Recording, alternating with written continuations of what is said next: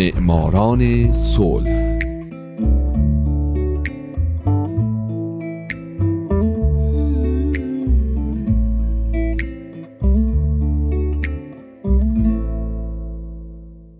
اینجا رادیو پیام دوسته و حالا نوبت می‌رسه به معماران صلح.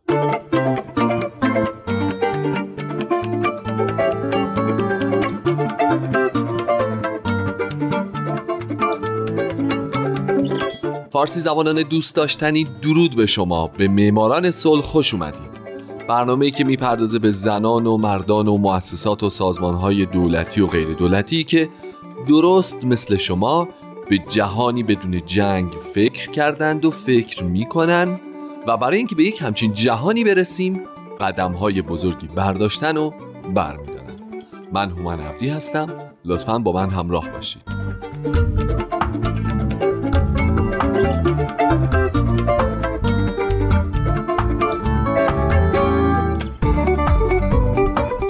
این هفته سال 2004 خانم وانگاری موتا ماتای قسمت چهارم و آخر.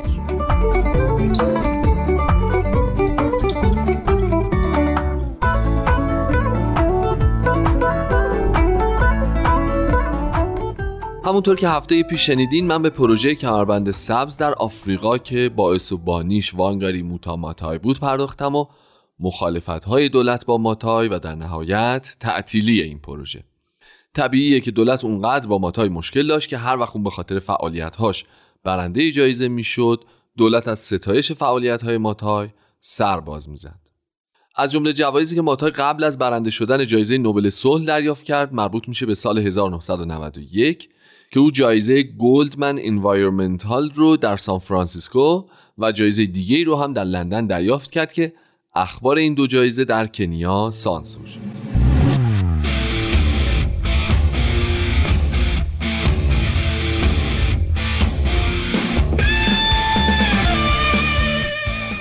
در سال 2002 ماتای برای رسیدن به پارلمان شروع به فعالیت کرد. او نامزد ائتلاف ملی رنگین کمان شد سازمانی فراگیر که در نهایت موفق شد اپوزیسیون رو متحد بکنه. در دسامبر 2002 این ائتلاف تونست در انتخابات حزب حاکم رو شکست بده و ماتای شد معاون وزیر محیط زیست و منابع طبیعی او همچنین حزب سبز کنیا رو تأسیس کرد که سیاست کلیش حفظ محیط زیست بود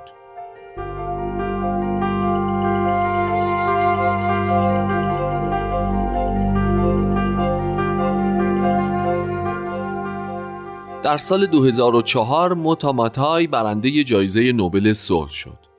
بنیاد نوبل این جایزه رو به پاس کمک های ماتای در توسعه پایدار، دموکراسی و صلح بهش اهدا کرد و به این ترتیب او تبدیل شد به اولین زن آفریقایی و نخستین طرفدار محیط زیست که موفق به دریافت این جایزه میشه.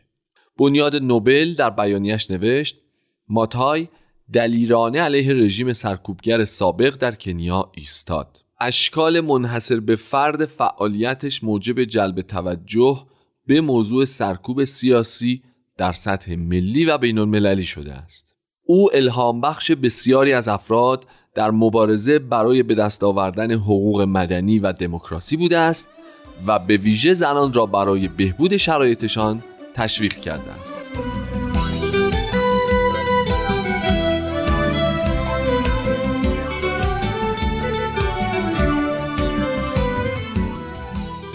ماتای در بخشی از سخنرانیش در جریان دریافت جایزه نوبل صلح گفته به عنوان اولین زن آفریقایی برنده جایزه نوبل من این جایزه رو به نمایندگی از مردم کنیا و آفریقا و در حقیقت مردم جهان دریافت می کنم من به ویژه به زنان و دختران می اندیشم و امیدوارم که این جایزه سبب تشویق و تشجیع آنها در ابراز خواسته هایشان شود.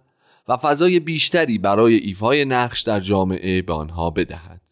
من همچنین می‌دانم که این افتخار حس عمیقی از غرور و افتخار را به مردان ما چه پیر و چه جوان خواهد داد. من به عنوان یک مادر قدردان تأثیری هستم که این جایزه برای جوانان ما برمغان می آورد و آنها را ترغیب می کند که با استفاده از آن به دنبال رویاهای خود بروند.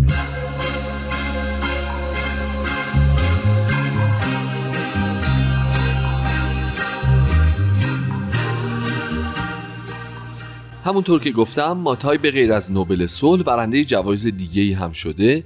از جمله برنده جایزه حق معاش جایزه محیط زیست گلدمن جایزه افریقایی برای سرپرستی پروژه رسیدگی به قحطی و گرسنگی مدال ادینبورگ جایزه مدیریت جین آدامز جایزه جهانی محیط زیست از سوی انجمن جهانی سازمانهای غیردولتی جایزه دانشمندان محافظ محیط زیست مدال لژیون دونور جایزه شهروند جهانی و یک دوجین دکترای افتخاری از دانشگاه های مختلف عالم و همچنین جوایز بیشمار دیگه.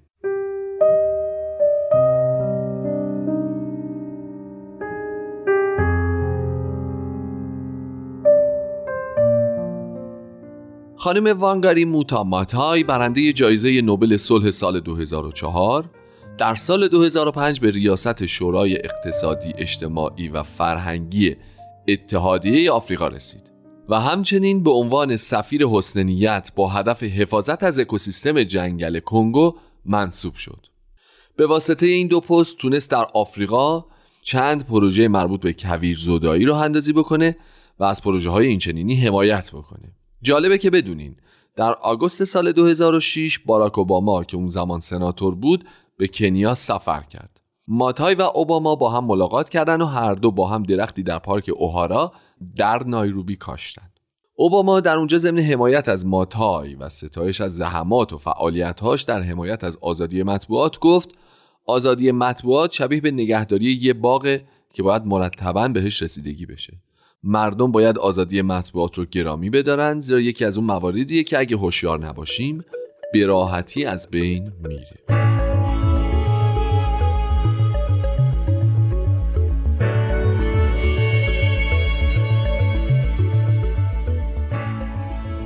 خانم ماتای در سال 2009 به عنوان یکی از قهرمانان صلح شناخته شد این یکی از آخرین افتخاراتی بود که ماتای بهش دست پیدا کرد چرا که بالاخره سرطان اون رو در 25 سپتامبر 2011 از پای درآورد.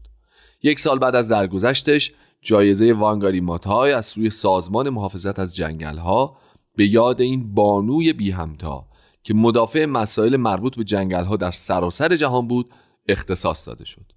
این جایزه 20 هزار دلاری به کسانی که در زمینه حفظ، بازیابی و مدیریت جنگل ها و نقشش در معیشت روستایی ها و حفظ محیط زیست سهم برجسته ایفا می‌کنن اهدا میشه.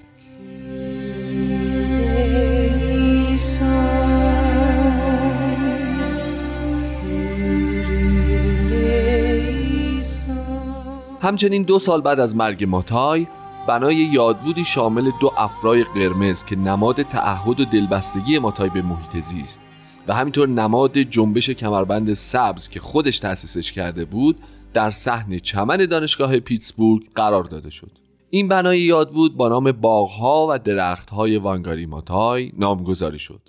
باغ گلی به شکل دایره نیست که نماد بینش و تعهد جهانیش نسبت به زنان و کودکان جهان بود با یک درخت افرای تزئینی در وسط این دایره با مفهوم اینکه چگونه یک دانه کوچیک می‌تونه جهان رو تغییر بده کاشته شد همچنین به یاد ماتای در سال 2014 همکلاسی های کالج او مجسمه از این برنده جایزه نوبل در محل تحصیلش در محوطه دانشگاه قرار دادند.